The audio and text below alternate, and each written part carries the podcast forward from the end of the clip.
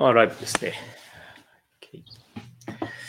ありがとうございます。今日お時間いただいて、よろしくお願いします。よろしくお願いします。今日も、えーお話をさせていきたいと思います。健康井戸端会議というふうに名付けて、まあ、カジュアルに結構、あの、気楽にお話しさせていただくっていうような、えーイメージで考えているので、井戸端会議みたいな名前をつけているんですけど、今日ゲストとして参加いただいているのが中村洋一郎さんです。あの、はい事前にまあイベントの内容はもうすでにご紹介しているので、ざっくりとした中村さんの情報は皆さんに伝わっているかと思うんですけど、はい。あの、よければ中村さんの口から簡単に自己紹介をいただけるとありがたいなと。はい。お願いしてもいいですか？す。はい。えー皆さん、はじめまして、えー中村洋一郎と申します。えーっと、まあ、細井さんのご紹介にもあった通り、今はニューヨークに住んでます。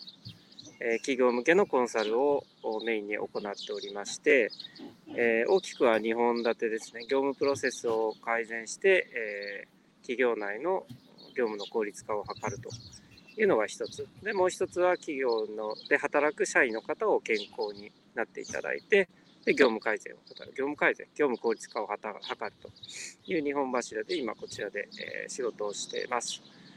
アメリカは、えーっとですね、彼が延べ12年ぐらい、えいまして、えーもともと生まれも育ちもあの日本で、え神奈川県で育ち、東京の学校に行き、えー初めてアメリカに来たのが、えー22歳。で、2年間こっちの大学行った後に、また日本に帰って8年間日本で働いて、で、えーその後にまたアメリカの大学で、まあ、MBA を取りに来て、で、その後はニューヨークに、えー住み着いているというものです。どうぞよろしくお願いします。ありがとうございます。さすが分かりやすい説明で助かマります。ジですかいや、何回かお話しさせてもらってんのに、あそんな感じだったんだっていう、あの、経歴の 学びがあって面白いんですけれど、あ、そうそう。よかったです。そうかそうかそういう人生を送ってらっしゃるんですね。はい。ちなみに、ニューヨークは今、朝の6時ということで、はい。ご家族がまだ眠ってらっしゃるので、中村さんは外に出て、はい。ライブに参加してくれてるっていう、ありがとうございます。もうね、広いお家で好きなだけ喋れたらいいんですけど、すべて筒抜けなんで。鳥のさえずりが素敵ですね。でもね今、最近は家の前ですか、うん、家の、まあ、近くの公園なんですけど、最近はいつも6時には起きて、6時半には公園にランニングか散歩に来てるので、まあ、いつもより30分、ちょっと前倒ししたぐらいのものなんで、おさすが健康的な生活されてますね。さすがですね、中村さん。イメージ通りで。はい。ちなみに、そこってなんか見えます？どんな場所か。あ、見えますよ。えっとね、カメラ見せてもらってもいいですか？えっと、これたまたまですけど、後ろはあの僕が入ってる、後ろビアガーデンで、その上は僕がいるコーワーキングスペースなんですね。あ、そう。あ、もうすごい近いですね、家から。家から徒歩15分で、今日車で来たんで、まあ、すぐでした。で、ああ、そういうことか。はいはいはい。で、えっと、ここは、あの、マッカランパークっていう、ブリックリンはいのウィリアムスバーグの、まあ、ある種中心にあるうん、公園お大きな公園があって、サッカー場と、サッカー場1個、野球場2個分ぐらい、すごい大きな公園があるんですけど、はいそ。この端っこのスペースですね。へで中。心の方は、なんかちょっと怪しげな人たちがいたんで、まあ行ってないんですけど、もうふ不安になるはいコメント。不安になる。まあでも、あの、至って平和なエリアの朝の公園の雰囲気。見えますか？うん、そう人がちょ。こちょこ歩ってるのが見えるかもしれないです。はい。ちょっともうちょっと大きい公園の方に行って、これあれです、あの、プロテストとかも、屋僕が先週末参加したプロテストあ、が参加されてるんですねこの広場ですね。この広場見えます今？このな野球場なんですけど、ここでプロテストが、えっ、と、先週とかはほぼ毎日のように行われてましたね。そのプロテストっていうふうに言ってるのは、日本でいういわゆるデモみたいなことですよね。そう、あの、いわゆる平和的な、うん。えー、なんて言うんでしょうね、これ。平和的な抗議運動うんうん。ですね。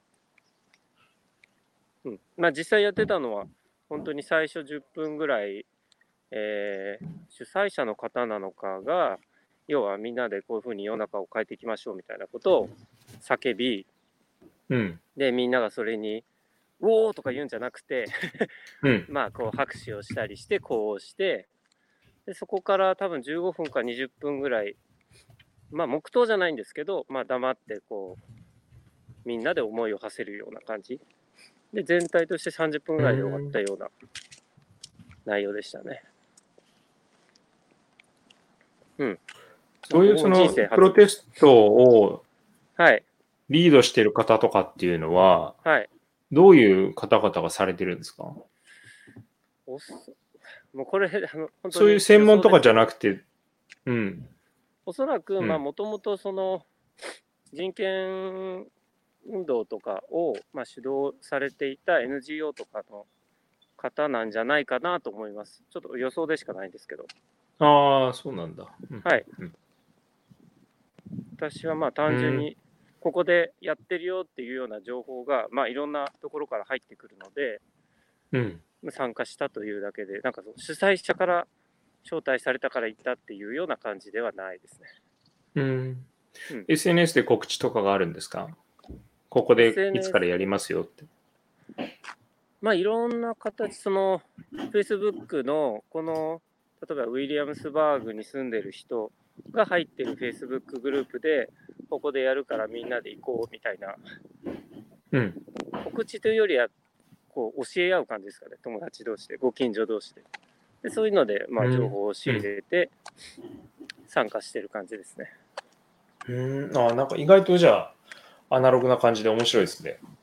うん、一つ手で。まあ、あるある種一つでですね、まあもちろん Facebook グループとか Twitter とかなんかそういう SNS を介してはいますけど、うん。なんかこうオフィシャルな情報に触れてここに来たというよりは、うん、そういう一つで、一つ手ですね。うん。で、たどり着きました。あ、お疲れ様です。はい。じゃあ、簡単に僕と中村さんの出会いのきっかけみたいなものをちょっとはい。皆さんにお伝えしたいなと。なんでこのブルックリンにいる中村さんと僕が話してるのかっていうのを、はい。もしかしたら気になっている方いらっしゃるかもしれないので。そうですね。えっ、と、そうなんですよね。出会いのきっかけって3年前とかですかね。2年 ,2 年前うん、多分 3, 3年前かな。?3 年前はい。あの DNA の平井さんにご紹介いただいたっていうのがきっかけはい。だったと思うんですけど、はい僕の記憶が確かなら中村さんがちょっとあの細いっていうサラダ屋気になるみたいな風に言ってくれたっはい。て記憶してるんですけど、記憶正しいですかねこれ正しいです。正しいです。僕から正しいです声をかけました。はい。ななんで興味持ってくださったんでしたっけ？えっ、と、まあ、当時、覚えてます？はい。お覚えてますよ。あの、細井さんが DNA さんのうん。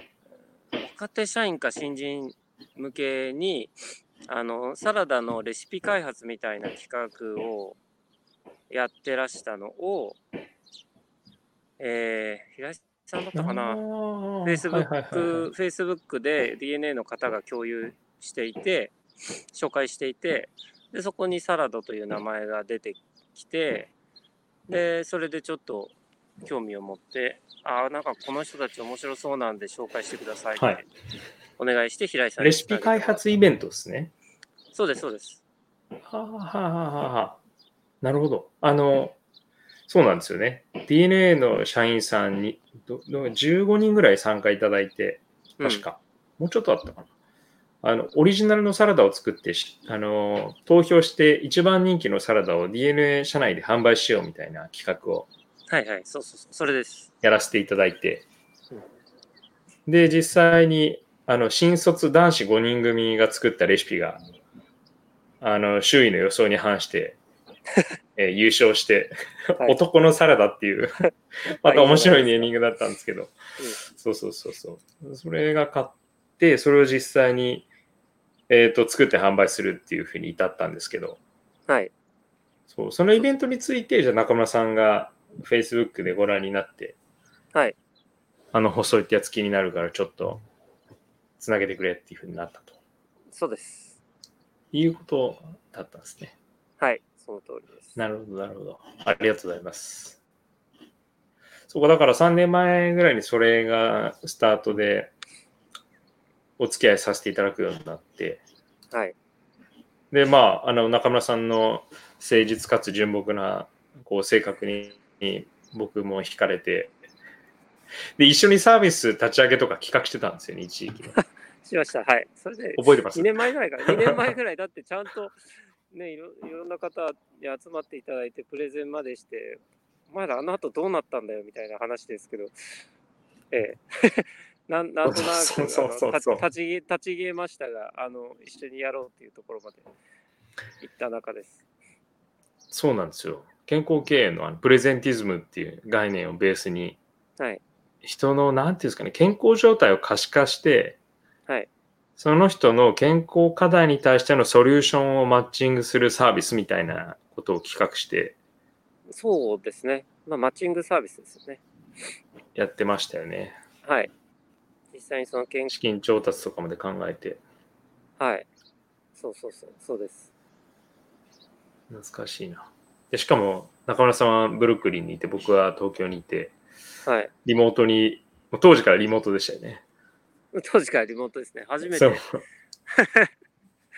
初めてあそこまで濃い内容をリモートでやりきりましたね。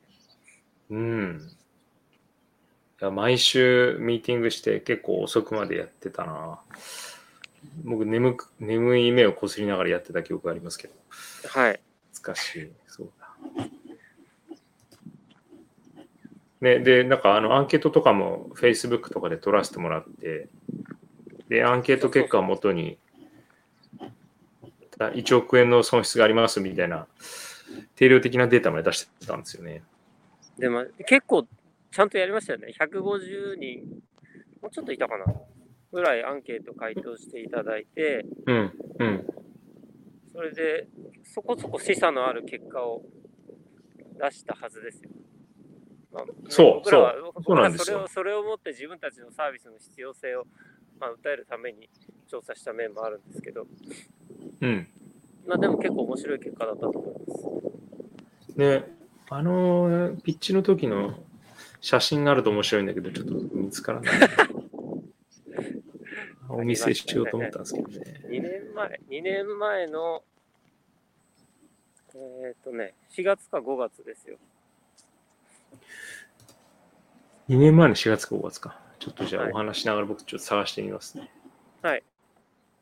うん、そう、そんな、あのお付き合いがきっかけになって、まあ、引き続き、あの、関係も続けさせていただいてて、うちの妻も、あの、可愛がってもらってて、もういやいや、もうどっちかというと私が可愛がっていただいているようなもんで。で 普通にやりとりしてますもんね。いや普通にやりとりしてます。はい、もうちょっと細井さん、旦那様にちょっとこれは疑いがかけられるんじゃないかっていうぐらい、こっそり、はい、こっそりチャットしてます。こっそりっていうのを使うからそういうことになる。あ、違うんですか？あ、そうね、うちの妻があのコミュニケーションモンスターって呼ばれるぐらい、人とのコミュニケーションに長けた人なんで、はい、やりとりさせてもらってますけど。はい、すごいですよ。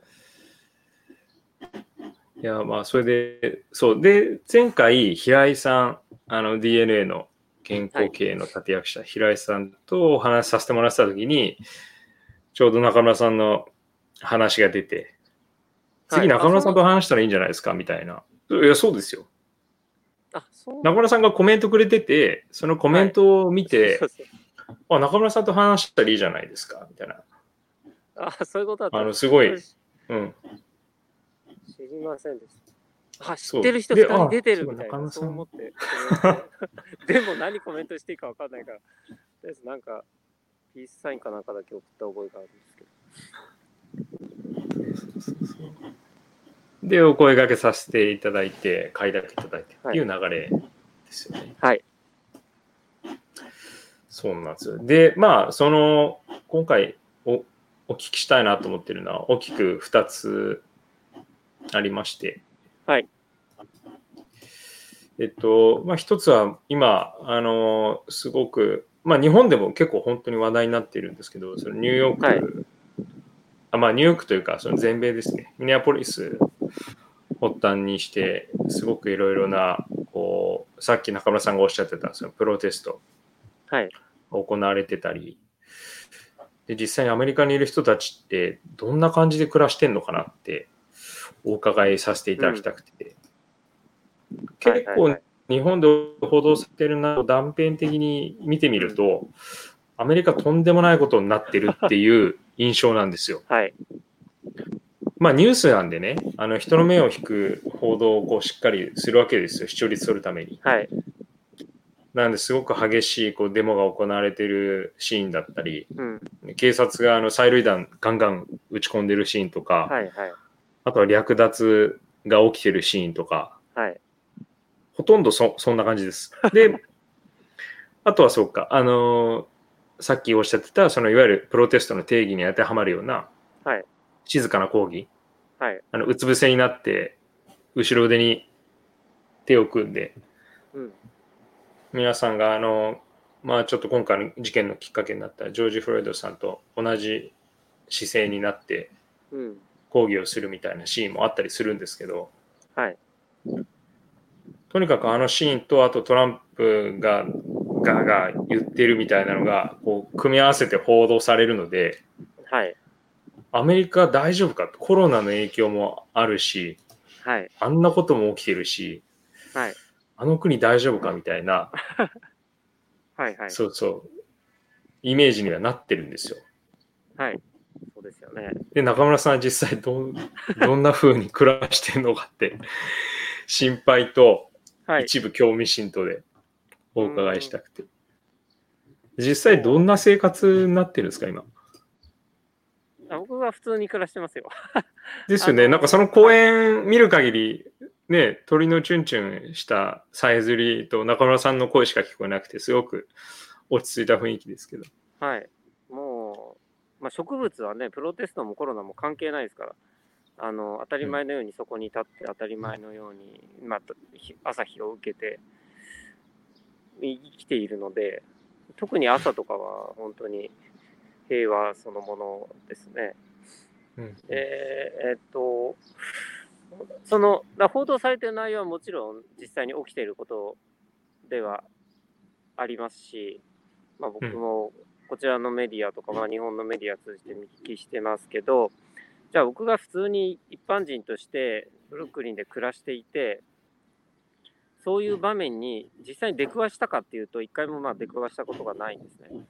まあ、そ外あにそういう感じそのなんですね。時間帯にいわゆるそういう人が集まる場所に行ってなかったっていうのもありますけど、うん。普通に日々淡々と朝起きてご飯食べて、今はまあ自宅勤務なんで家で仕事して、夕方ちょっと公園行って帰ってきて夕飯食べて寝るっていう生活をしてる人は、まあ、うんその場面を垣間見ることすらないですね。うーん、あ、そうなんですね。うん。じゃあ、そのさっきおっしゃってたんですが、プロテストが行われている場所っていうのは本当に限られた場所。今のその後ろの公園とか、そうニューヨーク界隈とかだとどういうとこでやってるんですか？でも大概公園とかそういう、ななんていうんですかね、まあ広い広場ですよね。東京で言えば、代々木公園と絵画館のところと、で、あとはどこだろうな、北の丸公園でやってますとか、なんかそういうイメージですね。で、ブルックリンで多分一番多い時期で10箇所ぐらい、マンハッタンでも同じぐらいうん。やってたと思います。で、数百人から1000人ぐらいはそれぞれ集まったんじゃないですかね。もっと集まってるのかな。うん、僕があそうなんこここの公演に関しては多分1000人ぐらいは来てたと思いますよ。も目算ですけど。ああ、うん。でも本当そういう場面に自分から行かない限りは、別に、あの、普通の暮らし、まあコロナの影響を受けている普通の暮らしですね。なるほどね。うん。いやかなり限定的なんですね。そうですね、まあ、うん、と思います。あの、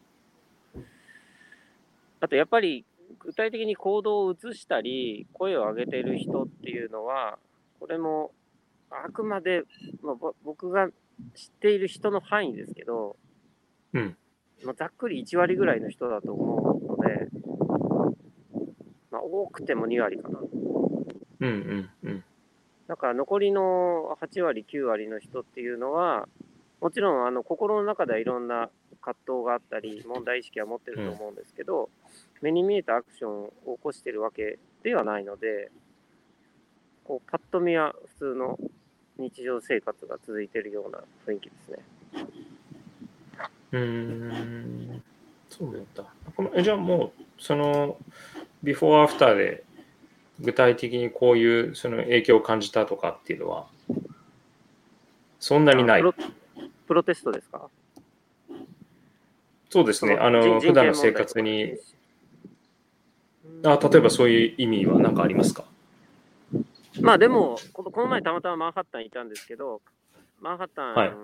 車で走ってると、まあ、確かにもう、お店というお店は全てベニヤみたいみたいなけられて、まあ、人はほとんどもうホームレスの方以外はほとんど歩ってないような状況なんで、まあそうなんですね。はい、見たことないような、まあ、ニューヨークの街並みで、まあ、実際、そのマンハッタンに住んでる友人とかは、もうここんなニューヨークは見たことないし、ちょっと居続けること自体を考えてしまうような人も、まあ、結構出てますし、まあ、実際、あのもうニューヨークを出て出てくって決めた人も、私の周りでも何人かいるんで、あ、それがきっかけで。ううんまあ、コロナもそうだし、うん。人権問題もそうだし、うん。だから、そういう意味でこう少なからずいろんな方の生活であったり、心情に影響を与えていると思います。まあ、僕の心情にもまあ影響を与えていると思いますよ。うん、何、何を感じました？影響として影響として、うん。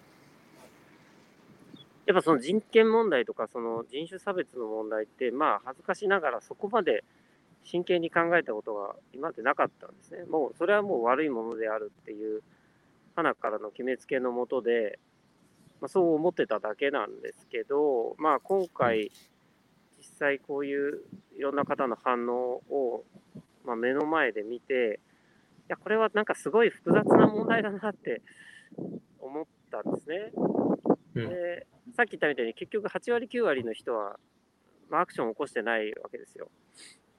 うん。で僕はどっちかというとその8割9割の人がどういうふうに思ってるのかなっていうのにすごい興味があってうん。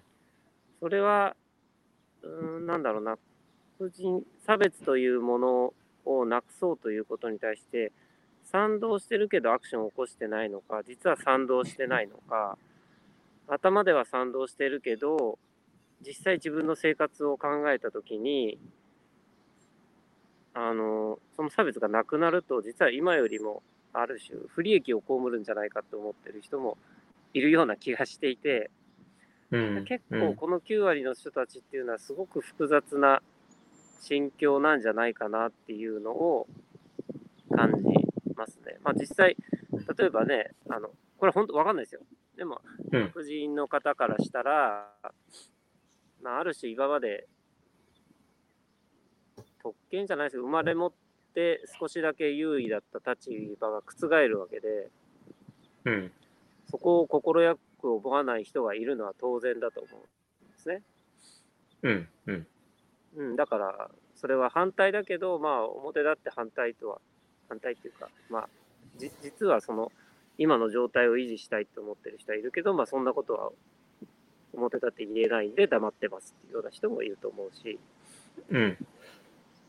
まあ、ニューヨークはそういう人少ないと思いますけど、本当に、いわゆる共和党が強い地区とか行ったらそういう方も多いんじゃないですかね。とか、うんなんかそんなことをいろいろ考えるきっかけにはなりましたね。なるほどね。今までって、まあ、今回のような、なんていうのかな、その、まあ、警官によるその暴力とかはい。で、ゼロだったわけじゃなかったと思うんですけど、な何度かこう、ね、あの、定期的、定期的というか、なんていうんだ、あの、まあ、今回が、まあ、はじそう初めてだったわけじゃないと思うんですけど、はい。何が今回のこのボードのあその肥大化というか拡大につながったんですかね？ーこれも、12まあ、年ちょっとものすごいしうん試験ですけど、試験ですけど、はいはいはい。うん。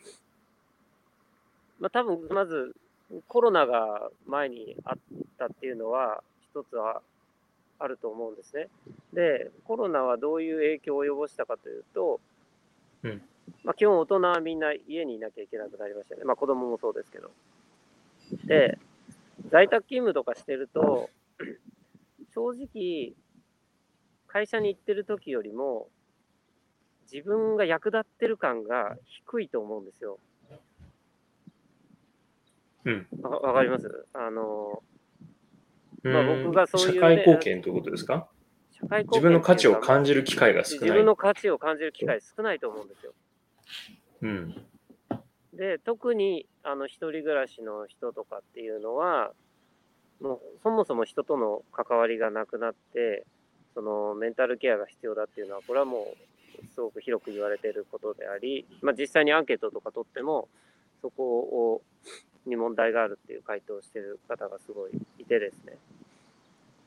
で、で逆に家族で暮らしてる方も、今度お子様のお世話とかあるんで、仕事に今集中できないわけですよ。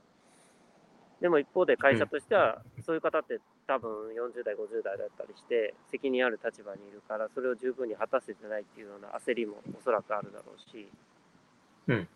なんかそういった中で、えーその、フロイドさんの事件が起き、なんかある種自分の価値をきちんと世の中に示せる機会が来たって思った方がいるんじゃないかなって僕は思ってます。なので、今だからこそすごい火がついたというか、あとは、そうだな。あとはやっぱりなんかいろんなことを見直さなきゃいけない時期であるっていうメッセージをコロナから受け取った方もいると思うので、うん。うん。じゃあ見直すべきことは何だって、それは自分のレベルであったり、えー市区町村のレベルであったり、もしくは国とか世界のレベルで見ていったときに、じゃあ少なくとも国のレイヤーであれば、この人権問題とか人種差別っていうのは、あの、大きな問題であり、そういう問題意識が芽生えたときにちょうどあの事件が起きたとか、なんかそういう背景はうん。あるような気はしますね。うんうんうんうん。そうか。じゃあ、まあ、おっしゃってる、例えばその1割、2割の人たちのうん。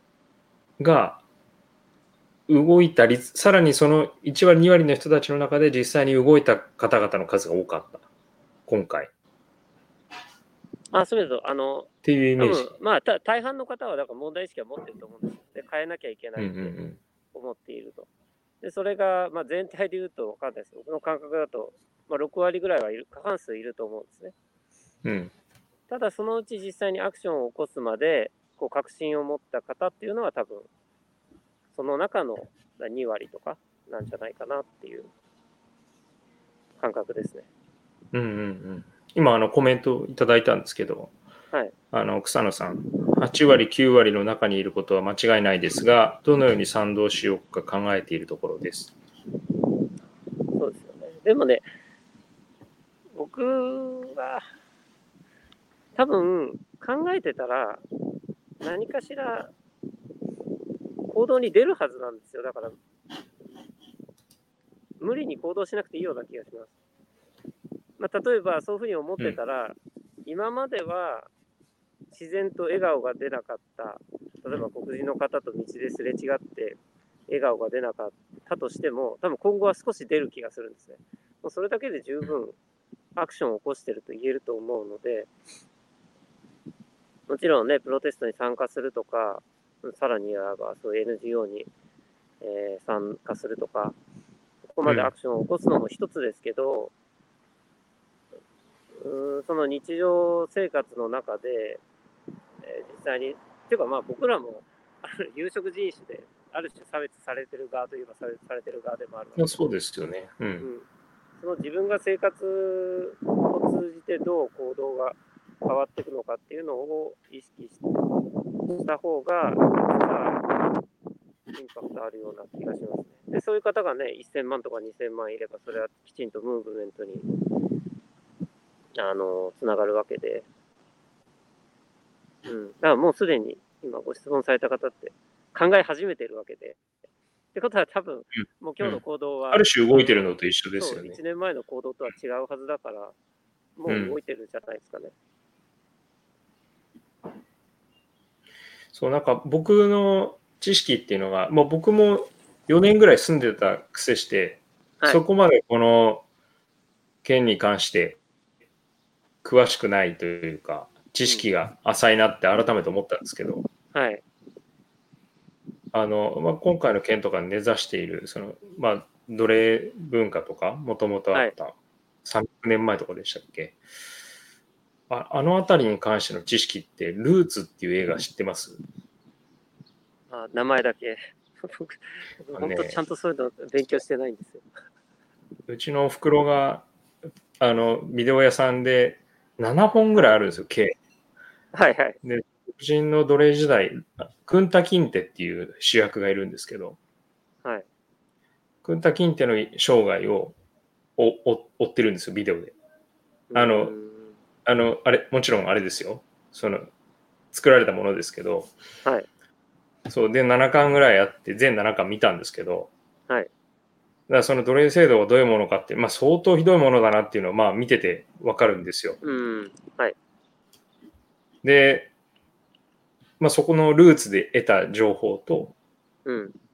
この前ネットフリックスでやってた、あの、2016年ぐらいに作られた、あの、番組があったんですけど、はい。そこで得た知識うん。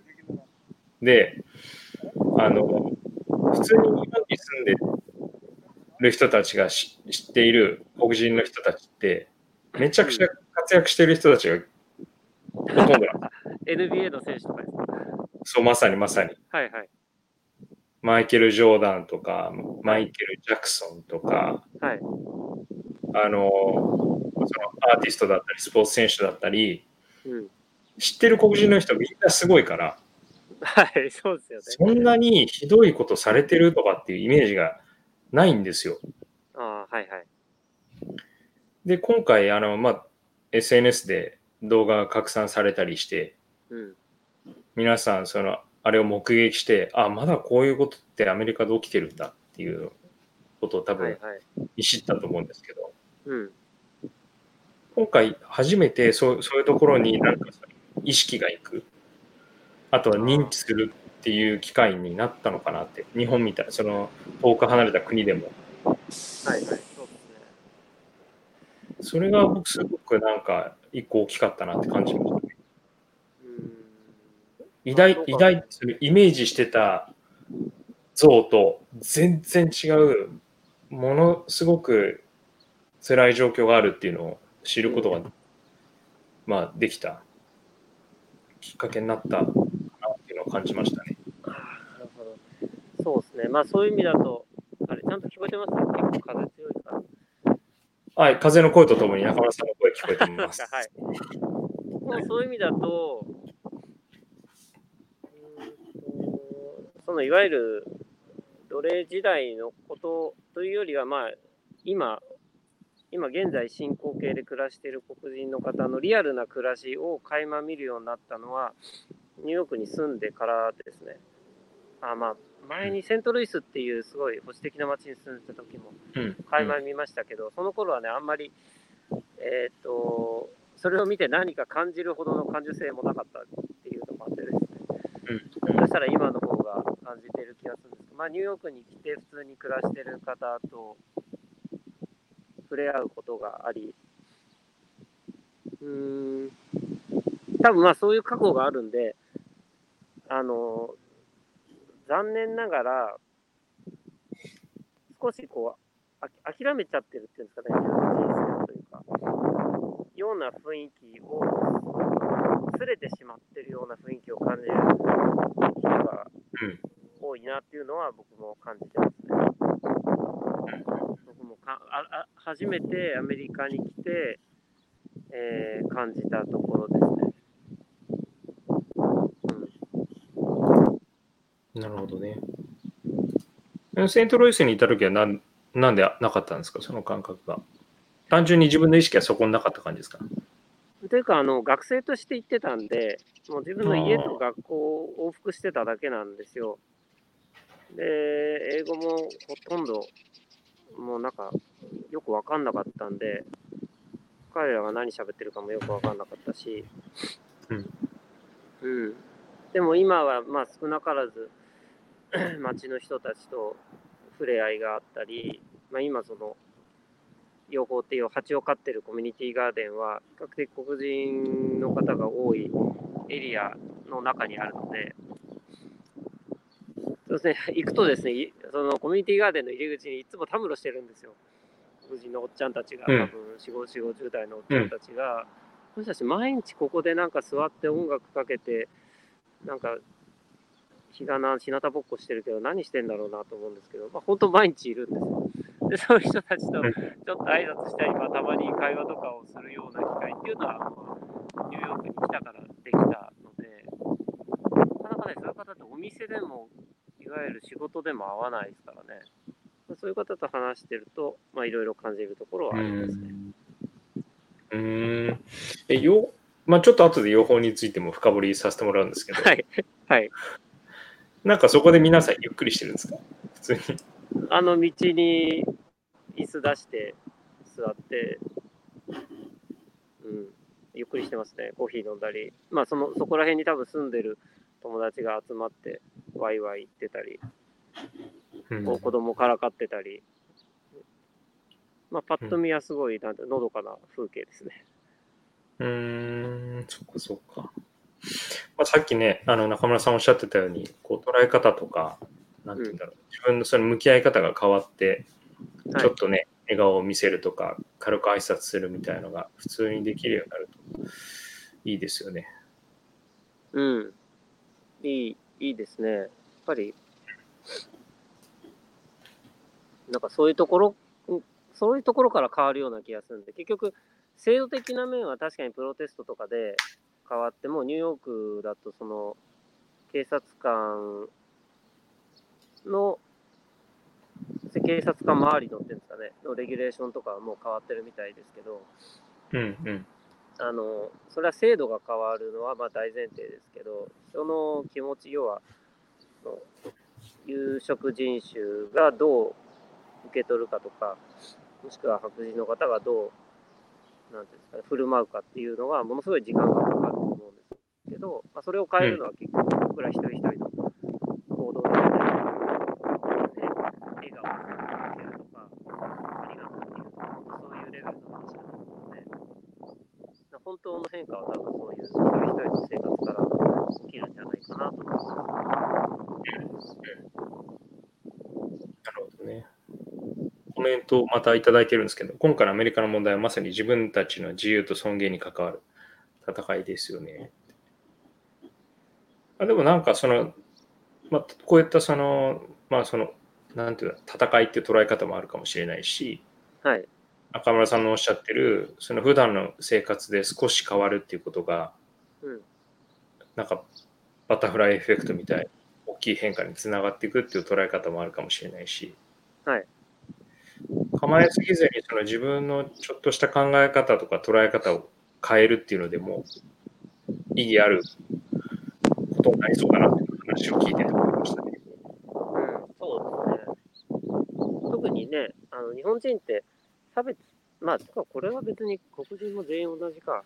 まあ、誰しも差別する側とされる側の両方を経験して、両方の立場を持ってるはずなので、うん、で、誰、正直差別してでしてない人なんてほぼいないと僕は思っているから、うんその両方の立場の自分がどう変わるかっていうのを少しでも真剣に考えるきっかけになれば、まあ、世の中の確実に向かうだろうなと思って。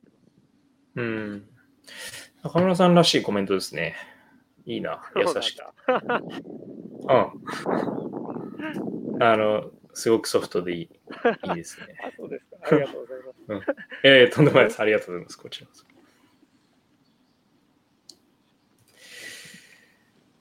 結構お話しさせていただいたんですけど、はい。あのまあ、中村さんはね、ニューヨークに住んでらっしゃるっていう、まあ、背景もあって、今のはいそのアメリカにおける状況とかをちょっとお聞きさせてもらったんですけど、はい。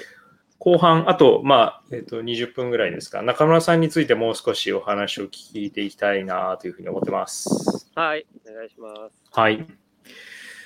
中村さん紹介するときの中村さんのタイトルどうしようかみたいな、そう一番最初議論があって、そうそうそうそう。議論っていうか、で、まあ、以前から、あのうん中村さんの、なんかまあ、メインの特徴みたいな形でお話しさせていただいてたのは、食事療法士ってはい。いうタイトル、うん。はい、だと思います。で、このし食事療法士っていうお仕事を始めるに至った経緯みたいなのをちょっとお聞きしたくて。あはいはいはい。あのーすごい単純で、えー、と自分がすごいなんかまあ疲れ果ててた、まあ、主に仕事で疲れ果ててた時期に、えー食事を変えてみたところ、とっても元気になってですね、あこう食事っていうのはすごいインパクトのあるものなんだなっていうところに、まあ、30代半ばの時に気づかされて、で、実は私は30代半ばで気づきましたけど、40代でも50代でもまだ気づいてない方もたくさんいらっしゃるということを知っていたので、まあ、世の中にはね、知らない方もいるし、もっと早く知ってればよかったなとも思ったんで、それを、えーいろんな方に広めたいなと思って、うん。まあ、その食事療法の資格を取り、まあ、食食事療法士として、えー仕事を始めたという経緯です。結構大変だったんですもんね、お体、調子崩しちゃった時。そうですね。このしすぎでしたよね。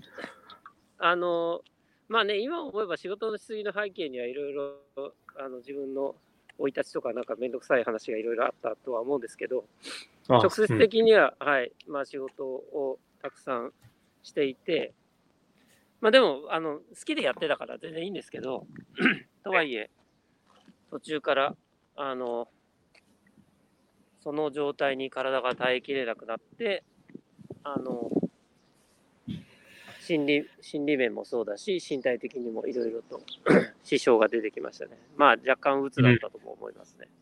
うんうんうん僕もこのサラダの授業を立ち上げたきっかけっていうのは僕自身ではないんですけどあの僕の同僚が体を壊したっていうのがきっかけだったのではい。若干近しい感じはするんですけど、はいはい。まあ、食事療法士って結構そのなんていうんだろう食のスペシャリスト。でスペシャリストって言っても例えばその食の成分表とかに精通してるみたいなそっちの方面のイメージがあるんですけど、はい。そういう認識で正しいですか？どういうふうに説明されます？どうなんだろうな。多分栄養士の方と食事療法士を結構、なんていうんですかね、こ混在されてる方が結構いて、そうですね。栄養士の方っていうのは確かにうん。おっしゃられた通り、あの成分表とか、あとは食事の衛生管理とか多分やってらっしゃるんじゃないかなと思うんですが、えー食事療法士の場合は、よりその食事の内容がどうどう体に影響するか、要は心身の状態に影響するかっていうのを、うんえーまあ、分析して、えーまあ、多くはその心身に問題を持っている方に対して改善の提案をしていくっていうのが、まあ我々の仕事ですね。だから食べ物っていうよりはどっちかというと人間側にフォーカスを置いてるのが食事療法士な気がします。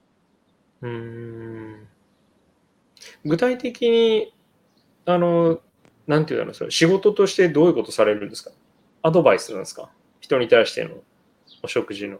まあそうですね。あの、まあ何かしらその心身の課題を感じてらっしゃる方がまあまあベースにあるので、今どういうところに課題を感じてらっしゃるかを聞いた上で、じゃあ今どういう食事をしてますか？ということをお聞きしていって、えーそのいわゆる心身の状態と今の食事のまあ相関関係がありそうなところをまあ探っていってですね、じゃあ今の食事をこういうふうに変えましょうということをアドバイスしていくと。で、うん。まあ、基本的にそういうのって、まあ、一発で、なんていうんですか、当たるって言い方おかしいですけど、一回のアドバイスで一気に良くなるものではないですし、そもそも薬じゃないので、あの食事変えた翌日から元気になりましたっていうことは非常に少ないので、まあ、要は並並走しながらっていうんですかね、定期的にあのお話しする時間を持ちながら、え2週間こういうふうに食事変えたらこういう変化がありましたとかっていうのを聞きながら、じゃあ今度はこうしましょう、じゃあ今度はこうしましょうみたいなものを、まあ、つ数ヶ月、半年とか、まあ、続けていく中で少しずつ その人が元気になっていくのを横で見守るような感じですね。具体的になんか一つ例を挙げることとかってできます？その食べるものとしてはい。おすすめ、食べ方とか？食べるもの？ああ。人に中村さんがどういう食生活してるのかとか。そうです。まあでも一番簡単なのは、なんか、ちゃんと水分摂取するとか、そういうことですかね。結構話聞いてると、話聞いてると、はい、あの、朝コーヒー飲んで、お昼コーヒー飲んで、まあ、夜コーヒー飲んで、あとビールも飲んで、みたいな人とか結構いるんですけど、うん。それあのの飲んでるもの全部利尿作用のあるものであって、いや、水分としてはきちんと取ってないですよねっていうのがまあわかるわけですよ。で、もう体のもう6割、7割は水分でできてるから、うん。それ取らなかったらそりゃ体調も悪いですよっていう話で、じゃあそのコーヒー3杯のうち2杯をあのお水に変えましょうとか、お水が飲むの苦手だったらまあわかんないです。なんか別のものでもいいですけど、決して利尿作用利尿作用がなくて、逆にその水分補給になるようなものを取りましょうとか、本当そういう、そういうところの調整っていうんですかね、食事の調整をする感じです。うん、なるほど。そうか、そうか。水分取り入れてるつもりでも、排出しちゃうことになるわけですよね。そうそうそうあのそうですよあそれ。液体なだけで水分補給にはなってないですからね。ですよね。うん。そのあたりが、じゃあ、まあ、アドバイスのサンプルとしてあるイメージなんですね。サンプルとしては、そうですね。まあ他にもなんかいろいろ。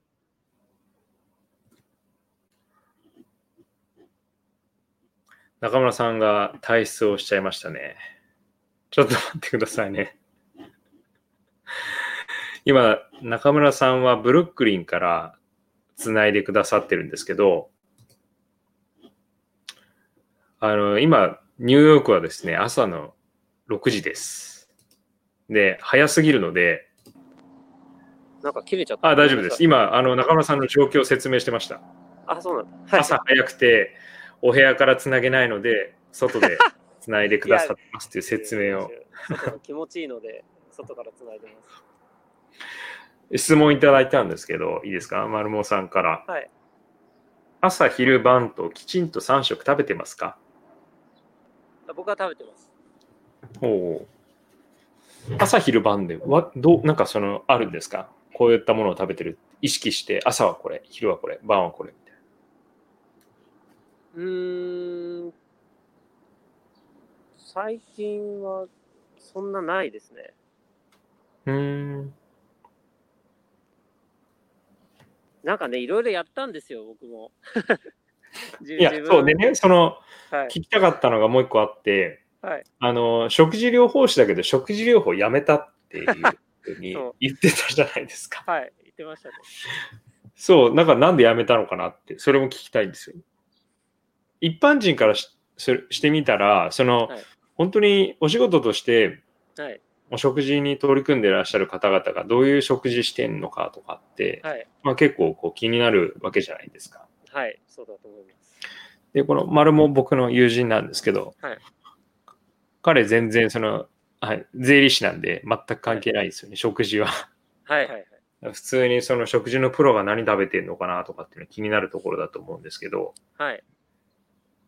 なそれを突き詰めてきた人が食事療法をやめたとかっていうのも、なんか示唆があるのかなと思って。ああ、えっとですね。まあ、一つは、その、自分を食事療法の世界に、えー連れてきてくれた体調不良っていうのがだいぶ良くなったっていうのが一つ。だから要、そもそも療法として、改善されたんですね。うんうん改善されたっていうのが、まあ、一つです。だから、あ今ももう体調がすごい悪ければ、あの一時的にその、いわゆる食事療法をすることもあります。だけど、あの通常はもうかなり戻ってるんで、あんまりそんなに意識してないっていうこと。ただ、だからいわゆるその療法としてはやってないんですけど、結局うん何年間もそうやって試行錯誤したり、そのね、クライアントの方とお話をしていって、まあここだけはうん外しちゃいけないなみたいなのがもう見えてきたので、まあ仮に健康であってもそこは、あの、崩さないようにしてます。で、それ何かっていうと、まあ、新鮮なものを食べるとか、はい旬なものを食べるとか、あの楽しく食べるとか、なんか本当にそういうベースのことですね。水分摂取を欠かさないとか。自然に逆らわないって感じですね。旬のものを食べる。あ、まあまあ、そうですね。新鮮なものを食べる。はい。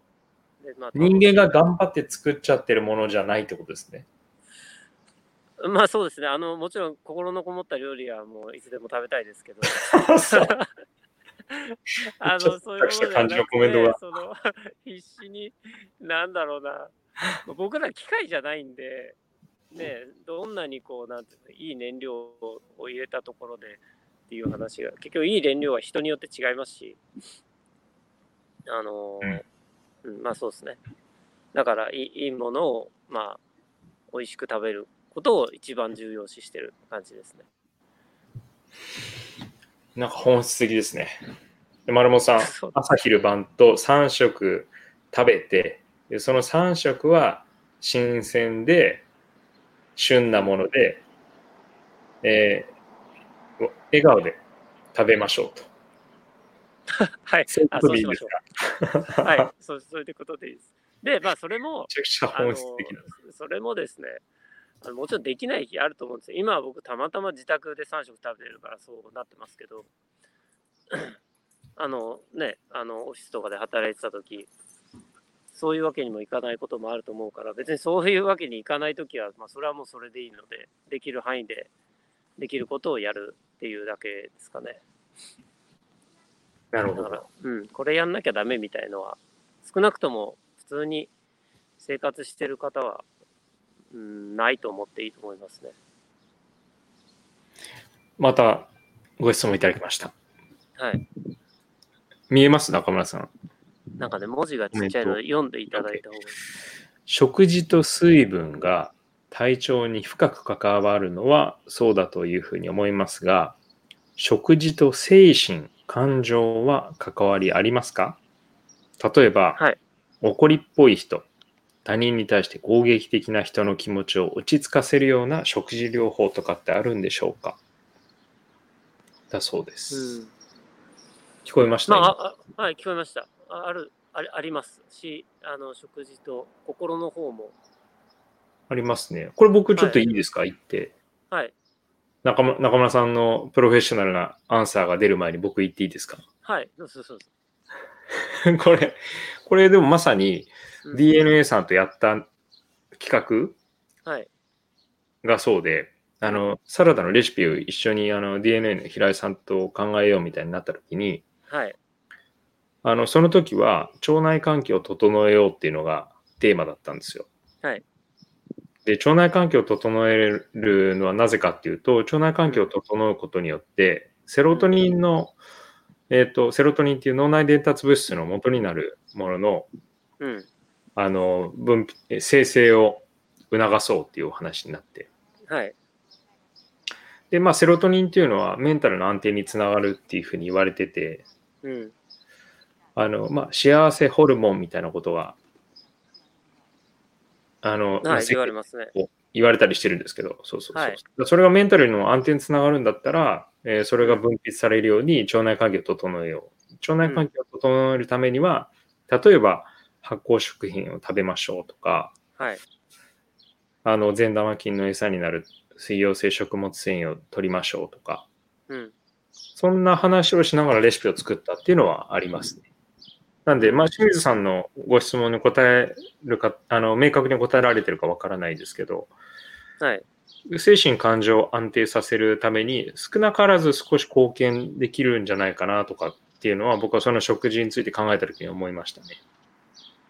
そうですね。あの、いわゆる腸内環境から入るっていうのは、一つのはいアプローチであり、い、わゆる、えー精神的な面にアプローチする際の食事療法の一つだと思います。それから、あともう少しいわゆるなんていう体の仕組みから言うと、えー、副腎ですね。あのストレス耐性をこう司ってる副腎という臓器をどうサポートするかっていうところで、えー彼らが必要としてる。で特にストレスの高い方があの、まあ、大概その副腎が弱ってるんですけれどもその副腎があのいわゆる機能するために必要な栄養素である、まあ、代表的なものはビタミン C とマグネシウムだと思いますが、まあ、その2つを意識的に取るというようなことで、えーストレス耐性を上げていくっていうのはあの一つの療法だと思います。さすがの回答ですね。うん、ありがとうございます。あとやっぱね食事療法すること自体が多分その精神を落ち着かせることなんじゃないのかないうふうには思っていて要は食事療法を取り入れようって思ってる時点で自分の体をケアしようっていう意識があるっていうことですよね。うんやっぱそういうメッセージっていうのは体を受け取ると思うので、えーまあ、そういうふうに始めた時点で体は少しずつ良くなっていってるんじゃないかなと思います。うん伝わったかな？まあ、確かにそうですね。うん。あの、そこに意識を向けないと、多分一切、あの、取り組み、なんていうんだろう、そういうポジティブな取り組みできていないはずだから、はい。さっきのあの、その、なんか今アメリカで起きている問題に対しての捉え方に近いうん、そうですね意。識をそこに向けて考えて何ができるか、うんあの取り組むっていうこと自体が結構価値があるっていうのはなんかおっしゃる通りな気がしますね。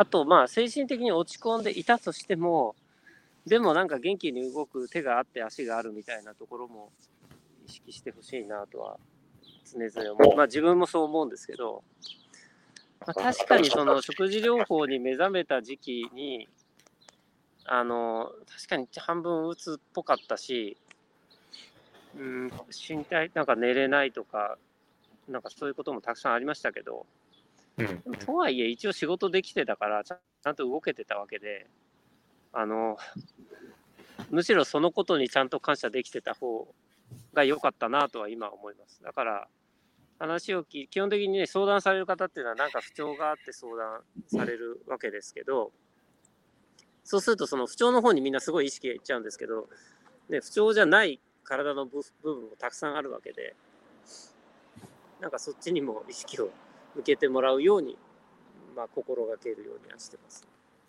めちゃくちゃいいこと言ってますね。自己肯定感わなのかな？かんないですけあもう本当それ大事だと思います。ど。うん。せ参参ってる時ってすごくあのネガティブなところに意識がいっちゃうんですよね。うん、そうですでね。満たされてないとかその不満が溜まってしまうっていうのは僕はある気がするのではい。自分の中でみ認められることとか自分を評価できるところに意識を持っていくってすごいいいいいアプローチだと思います。そうですね。まあもう、僕は、う ん僕はもうそもそも自己肯定感低いんで、あの、あそうなんですか？あ編み出した方法を皆さんにこう、なんてシェアしてるだけですね。うーん食事療法をやめたっていうのは、じゃあそのあたりなんですか？なんかまあそうで、すね。だから、その、いわゆる減点主義になっちゃうんで、やりすぎると。そういうことですよね。うん。自分の体のここが悪いとか、自分の食事のここが悪いばっかりに意識が行き過ぎちゃうんで、あやめたというより、まあ、やりすぎないようにするというか、うんうんうんうん。もう僕の場合はもう、なんていうの、体とか生活の一部にもなってるので、もうそこまでいったら、あんまり突き詰めずに、まあさっき言ったどちらかといえばうまくいってる方とか、いい方に意識を向けるようにしてるっていう意味での食事療法はやめたっていう。あ僕、すごくややっと納得しました。そうですか。だいなんかすごくキャッチーなタイトルにしてたから、はいその食事療法をやめたって。はい。す少しだからそのフェーズを、なんていう、意識のフェーズを上げた気がしましたうん。お話聞いあ、てて。はい。はい全。全体を見るようにしたようなイメージ。あよかったです。うん。ちなみにまたごご質問いただいたんですけど、いいですか？はい。摂取すべきビタミンなどの物質をサプリメントで取るのと、はい。食事で取るのと違いますか？っていうふうに栗山さんからあご質問いただいてます。はい、えー、どうだろう。まあ違うと思いますよ。サッカーつながりですかね。はい。サッカーフィールドに。あの、あ、違うと思います。で、食事で取った方がいいですね。取れるんであれば。食事で取れないものを、要は補うのが、その名の通りサプリメントなので、うんうんうん。うん、食事で取るのが大前提だと思います。はい。で、僕もあのまあ、な、はい。どうぞ。あ、えっ、とですね、僕も思思うのが、あの食事ってやっぱ食べるっていう行為そのものを楽しめるじゃないですか。はい。サプリメントってそのタブレットを水で飲む、うんいやまあ体に入れるっていう行為で終わるわけだと思うんですけど、はい。例えばその食べ物の香りとか食感とか、うん。あとは味覚を通して楽しむっていう行為が、僕結構食事で大事だなっていうふうに思ってて、はい。さっきその中村さんが言ってた食事は新鮮なもの、旬のもの、あとは笑顔でみたいなことをおっしゃってた、その笑顔ってサプリメントでは生み出せないなと思ってて。そうっすね。もう笑う前に飲み込んじゃいますからね。そうそうそうそう。飲み込むっていう行為で満たされるその精神的な喜びっていうか幸せって、まあ、そこまでないうん。こ行為になってしまってるから、はい。香りとか味とかをこうね、楽しみながら食べるっていうのは結構食事の重要性な気がしてます、ね。そうですね。あとやっぱり。で、ごめんなさい。僕切っちゃって。中村さんあのー結局食事ってその例えばねじゃあさっき出たマグネシウム取りたいとかビタミン C 取りたいって言ってまあ錠剤飲むのと,、えっとそういうものが含まれている食事を取るのとやっぱり違うのは、まあ、他の栄養素もい一緒に取るわけじゃないですか。そうすると結局栄養のバランスとしては整っていくと思いますし僕は基本的に、まあ、人間は全然その辺の体の仕組みとか栄養素について解明しきれてるとは思ってないのであの昔ながらまあ昔ながらこう食べてるものだとか自分がきちんと欲しているようなものを食べていく方が結果的には自分に足りないものを補足してるんじゃないかなというふうに思うのであのやっぱ食事で取る方がいいかなと思います。あとやっぱりサプリメントって本当質がまあ、ちょっと食事療法士的なことを言うと質がやっぱすごい千差万別なんですね。であのうん言葉として同じであっても人工的に作られたその栄養素と自然のものからこう抽出された栄養素要は あの化学質で作れる栄養素と自然から抽出したものっていうのはあの異なる動きを体の中ですることもあるので特に葉酸とかはなんかそういうふうによく言われるんですけどうん。あのあのサプリメントは本当にいいいい質のものを選ばないと結構お金の無駄遣いだったりもするから、まあ、極うん力サプリに頼ら頼らずに食事で取っていった方がいいと思います。でその方がやっぱりサステナブルっていうか、続けられますからね。もう一生サプリ飲みたくないじゃないですか。できることなら。いやいや、本当にそんな、そんなの絶対嫌ですよね。人生の大半損してる気がしますよ。だから、まあ基本は食事でやりきれるとこまでやって、うん。まあどうしてもダメならサプリを使うとか、うん。うん、サプリはまあもしくはあくまでお守りぐらいの気持ちで飲むのがちょうどいいんじゃないかなと僕は思います。とっても素敵ですね。なかなか、え？中村さんが仙人に見えてきました。マジですか？お話しされてる。大丈夫ですか？僕腫れてないかな大丈夫かうん、あ、そう。でね、その、もう結構時間が、実は1時間過ぎてて、すいません。はいい、ただいて時間。あの、養蜂の話で締めたいんですけど、はい、両方の話。はい、えっとね、皆さんにお見せしたい写真があって、はい中村さんはちなみにニューヨークシティ登録の養蜂家でもあるんですよね。はい、それもね、謎すぎるタイトルですけど、はい養蜂家ということでいいんですよね。はい、あの、いいです。まあ、登録してるだけですけど。ブルックリンには、はいあの蜂の巣があって、はい蜂蜜を取ってるわけですよね。えっ、と、蜂蜜は取ってないんですけど、蜂を育ててるあ、。取ってないんだ。あのあ、ペットみたいな感じです。いや、でもそうなんですよ。え、あれなんですか？あの、花粉を持ってかせて、なんていうの、その、植物の栽栽培を助けるとか、そういう目的だったりするんですか？別にそういうわけでもなくて本当に。まあ講義にはそうですけど、養蜂を趣味にしてるってことですか？はい、あの、そうです。要は犬を飼ってるのと同じような感覚で、蜂を飼ってます。蜂のお世話をしてる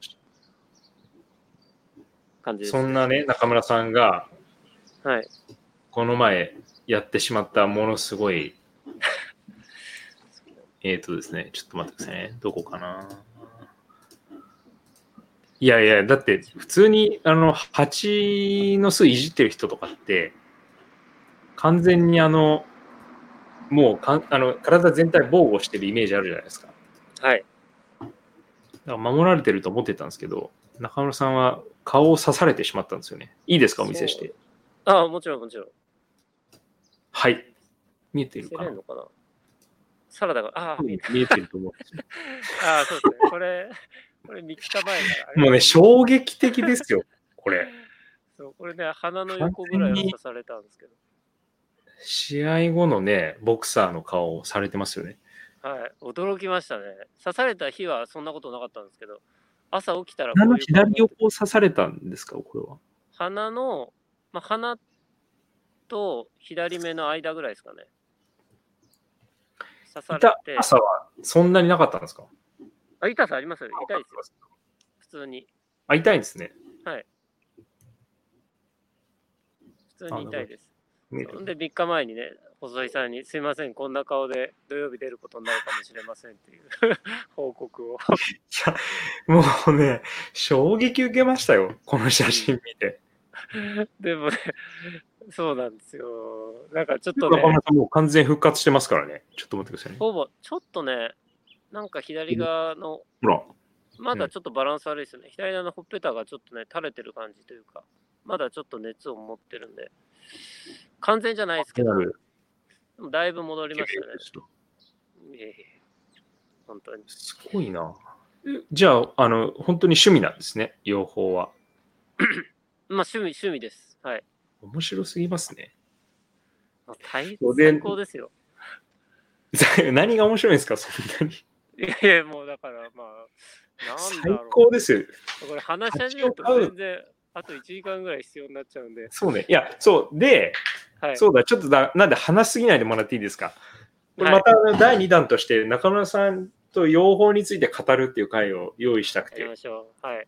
で、あの、えっ、と、前にご紹介いただいたじゃないですか。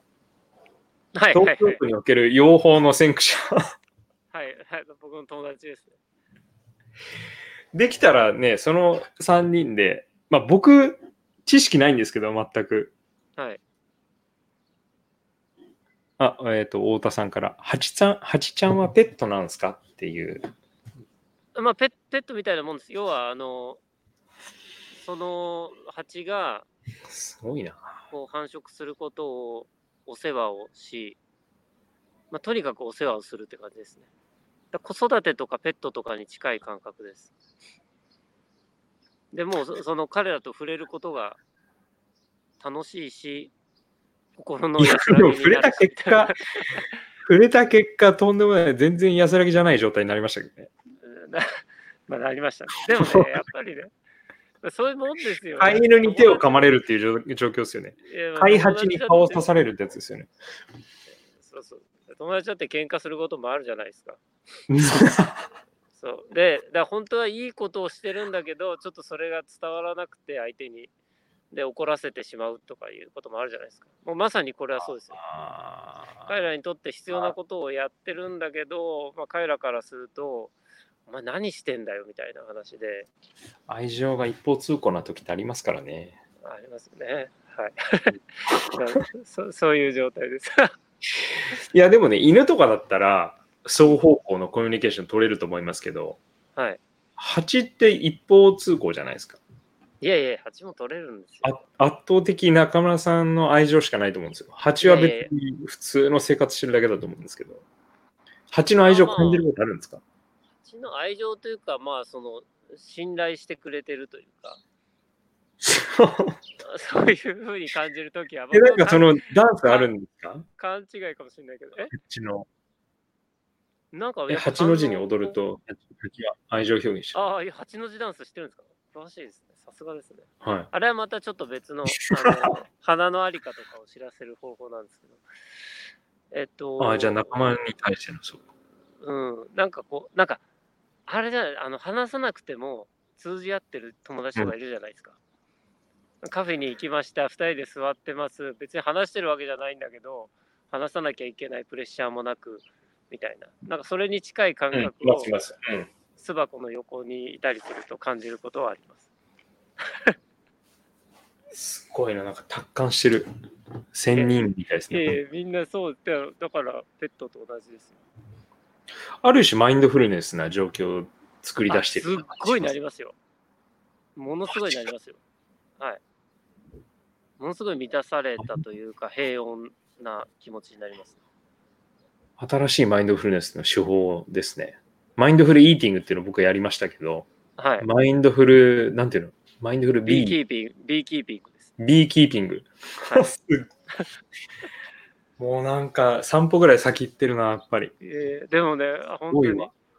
でも、まあ、でもなんかその蜂の、うん蜂がこう蜂、蜂、蜜を取りに行ってる花のところに行って蜜を取ってる時の羽音っていうのは、本当に、なんていうのかな、人間の精神状態をなだめる、すごくいいあの波動らしいです。あの、揺らぎってやつですか？なのかな？僕あんまり詳しくないんだけど。でもなんかそれを知ったというよりは、なんだろうな。もうその場にいてもう体感してるんで、もう納得ですね。面白いな。ちょっと、あの、質すごいいろいろと質問いただいてます。はい。もう一個いいですか？あ、いいですよ、もちろん。いいですか、はいえーもし時間オーバーなタイミングだったらごめんなさいって前置きをいただいてるんですけど、はい僕の前職の先輩ですね、山田さん。はい睡眠の質を高めるために交感神経を落ち着かせ、副交感神経を高めやすくなる、優位にするって意味ですかね。はい。寝るときに切り替えやすくなる食事はありますか？あ食事。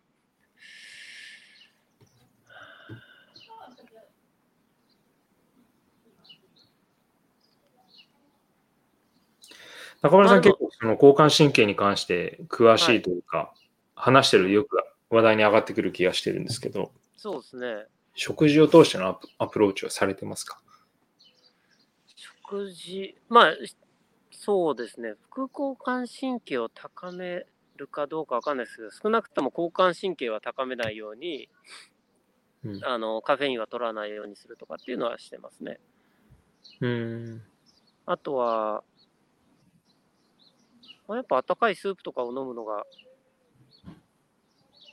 いいかな。あとはハーブティーとかうんを飲むのが、交感神経をまあ優位にして、要は交感神経のバランスを整えるのには効果的だと思います。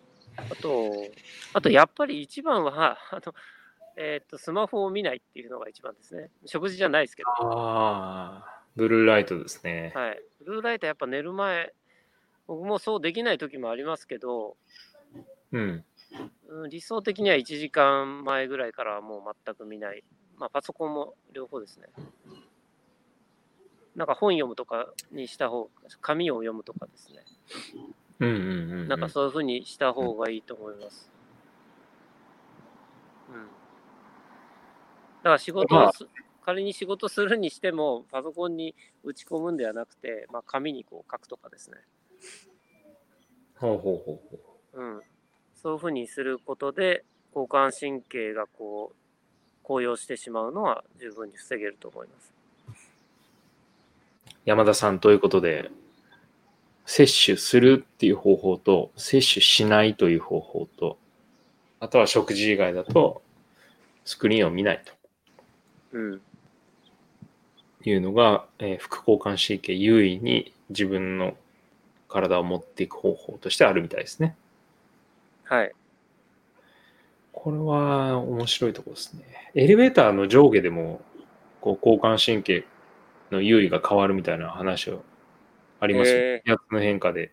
そう、僕、多分中村さんと話してて、自自律神経とはい。交感神経について気になって、はい。ちょっとだけ本読んだんですけど、はい。気圧の変化が自分のこの交感神経に影響を与えるっていうのを見ててうんそう、高層ビルでエレベーターでグワーッと上に上がると影響影響を受けるっていうのを見てたんですよ。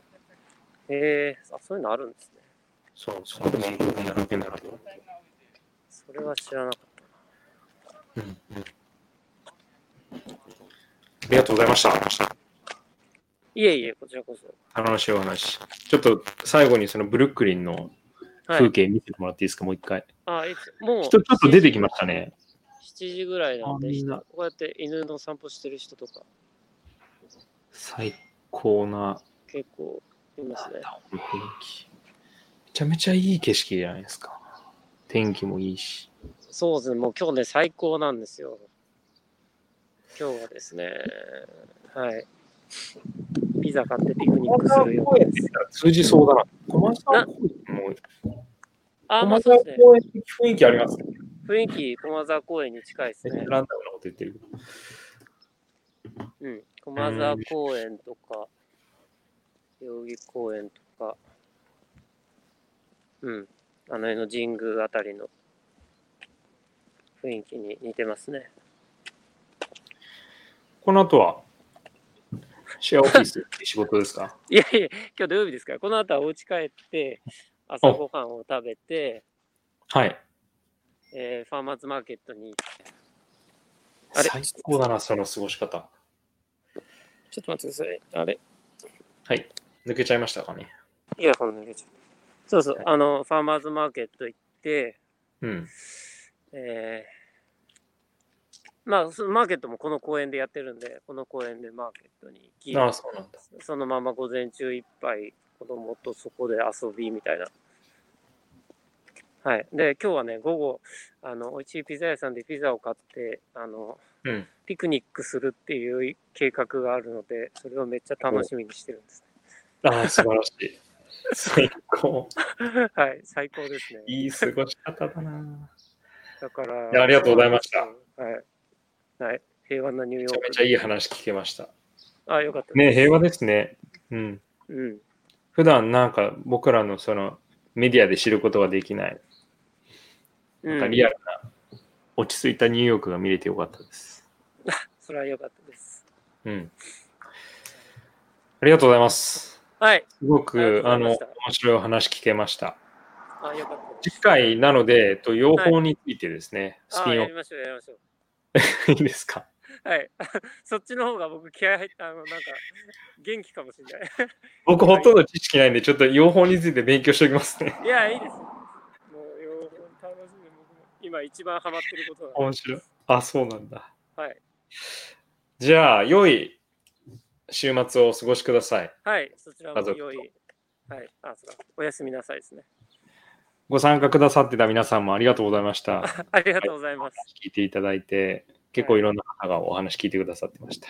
あ、そうですか。よかったです。はいではでは、またはい企画やらせてください。